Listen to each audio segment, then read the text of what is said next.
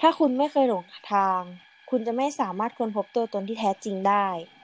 หลายคนจะมองว่าเมืองไทยเปิดกว้างแล้วเกี่ยวกับความหลากหลายทางเพศ แต่ความจริงแล้วมันไม่ได้เป็นอย่างนั้น เราเลยอยากจะนำเสนอท็อปิกนี้เพื่อให้คนในสังคมเข้าใจมากขึ้น สวัสดีค่ะ คุณกำลังฟังรายการ The Secret of Trans เป็นรายการที่คุณจะได้รู้ความลับของคนข้ามเพศ ว่าพวกเขาต้องเจอและผ่านอะไรมาบ้าง วันนี้พิธีกรที่จะอยู่พวกคุณดิฉันทองหยิบค่ะ ดิฉันทองหยอดค่ะ เราสองคนต้องออกตัวก่อนเลยนะคะ ว่าเราไม่ใช่ผู้เชี่ยวชาญทางด้านนี้ แต่ก็พอจะศึกษามาบ้างนะคะ คุณทองหยิบคะคุณคิดว่าคนข้ามเพศเป็นยังไงคะ และคุณมีเพื่อนเป็นคนกลุ่มนี้ไหม ดิฉันคิดว่าก็ปกติเหมือนคนทั่วไปนะคะ แค่สิ่งที่เขาอยากจะเป็นไม่คล้องจองกับเพศสภาพเฉยๆ แต่ถ้าตัดเรื่องนี้ออกไป เขาก็ใช้ชีวิตปกติค่ะ และดิฉันคิดว่าไม่ว่าจะบุคคลข้ามเพศหรือเพศไหนๆก็มีความเท่าเทียมกันหมดค่ะ และดิฉันก็มีเพื่อนแบบนี้อยู่ค่ะ แล้วคุณทองหยอดล่ะคะ คิดว่ากลุ่มคนข้ามเพศมีดียังไงบ้างคะทุกคนมีดีในตัวเองค่ะ ไม่ว่าจะเป็นเพศอะไร ส่วนตัวอยากจะให้คนอื่นๆ มองข้ามเรื่องเพศไปมากกว่านะคะ อยากให้มองกันที่ความสามารถแล้วก็นิสัยของคนคนนั้นนะคะแล้ววันนี้นะคะ เราก็มีแขกรับเชิญ ในรายการครั้งแรกของพวกเรานะคะ นั่นก็คือคุณฝอยทองนั่นเองค่ะ ฝอยทองค่ะ คุณฝอยทองนะคะ เป็นเพื่อนของพวกเราเองค่ะ สวัสดีค่ะ คุณฝอยทอง สวัสดีค่ะ คุณทองหยิบสวัสดีค่ะ คุณทองหยอดสวัสดีค่ะ สวัสดีค่ะ ชีวิตช่วงนี้เป็นยังไงบ้างคะคุณฝอยทองคือช่วงนี้ก็รับรื่นดีค่ะ แต่ว่าโควิด -19 ทำให้ชีวิตของเราต้องแบบต้องมีการปฏิบัติแบบ new normal เวลาออกไปข้างนอก ต้องเว้นระยะห่าง ต้องแบบเซฟตัวเองให้มากขึ้นกว่าเดิมค่ะ อืม ถ้างั้นไม่เป็นการเสียเวลาเรามาเริ่มคำถามแรกกันเลยนะคะ ได้เลยค่ะ คุณฝอยทองคิดว่าสังคมไทยในปัจจุบันมีการยอมรับพวกกลุ่มคนทานเจนเดอร์มากขึ้นหรือยังคะ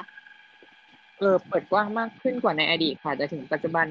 ประเทศไทยจะมีเสรีการเปิดกว้างให้กับคนข้ามเพศโดยไม่ต้องหลบซ่อนเหมือนในอดีตนะคะ แต่ความเป็นจริงแล้วสังคมไทยยังมีพื้นที่ที่ปิดกั้นและไม่ได้เปิดออกยอมรับคนเหล่านั้นอย่างเต็มที่ถึงแม้จะมีการยอมรับ ก็จะเป็นการยอมรับแบบมีเงื่อนไขอะค่ะ เช่น มหาวิทยาลัยบางมหาลัยก็ยังมีกฎให้กลุ่มนักศึกษาที่เป็นคนข้ามเพศเนี้ยค่ะ แต่งกายตามเพศกำเนิดอยู่รวมถึงอาชีพต่างๆ ที่ยังมีเงื่อนไขตรงนี้อีกด้วยค่ะอืมถ้ามีคนไม่ยอมรับดิฉัน เชื่อว่าก็จะมีการกระทำหรือความคิดเห็นด้านลบ คุณฝ่ายทองมีวิธีการจัดการกับมันยังไงอะคะส่วนตัวฝ่ายทองนะคะถ้าเป็นเมื่อก่อนสมัยเด็ก เราจะเก็บมาคิดค่ะเก็บมาน้อยใจ แต่พอเราโตขึ้นเราอยู่ในสังคมที่กว้างขึ้น แล้วเอาความคิดเห็นเหล่านั้นนะคะมาเป็นแรงผลักดันมาพัฒนาตัวเองให้ดีขึ้นกว่าเดิม และเราไม่จำเป็นต้องฟังความคิดเห็นด้านลบเหล่านั้นนะคะที่มาให้เรารู้สึกแย่หรือรู้สึกด้อยไปกว่าเดิมเราทำให้เขาเห็นเลยดีกว่าว่าเรามีดีเราข้ามเพศก็จริง แต่เราก็มีความเป็นมนุษย์เท่าเทียมกันค่ะโอ้โห เป็นการแก้ปัญหาได้ดีมากเลยค่ะ แล้วคุณฝอยทองมีคำแนะนำอะไรอยากจะบอกคนที่กำลังจะเปลี่ยนแปลงตัวเองเป็นทานเจนเดอร์บ้างคะเออสำหรับคนที่อยากจะเป็น transgender นะคะ คืออยากจะแนะนำว่าเราต้องรู้ตัวเองก่อนว่าจริงๆแล้วเราอยากเป็นอะไร เพราะ transgender มีหลากหลายเพศมากอย่างเช่นฝอยทองนะคะ เป็นสาวเพศสองก็จะมีการใช้ฮอร์โมนการทำศัลยกรรมต่างๆแล้วก็ยังมีอีกหลากหลายเพศเช่น ทอมเลสเบี้ยน ที่จะมีการปรับตัวที่แตกต่างกันไป และเมื่อเรารู้เรารู้แล้วว่าเราอยากเป็นอะไร เราก็จะปฏิบัติตาม ให้ถูกหลักอะค่ะอืมนี่ก็เป็นคำถามส่วนน้อยนะคะ ที่ยกขึ้นมาถาม เพื่อคุณผู้ฟังจะได้ฟังเป็นแนวทางนะคะ ในอีพีต่อๆไปนะคะเราก็จะมีคำถามอะไรมาถามแขกรับเชิญรอติดตามกันนะคะ ถ้าคุณไม่เคยหลงทาง คุณจะไม่สามารถค้นพบตัวตนที่แท้จริงได้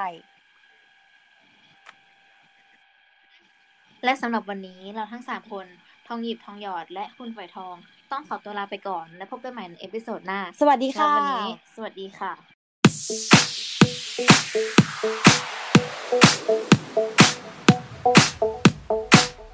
Thank you.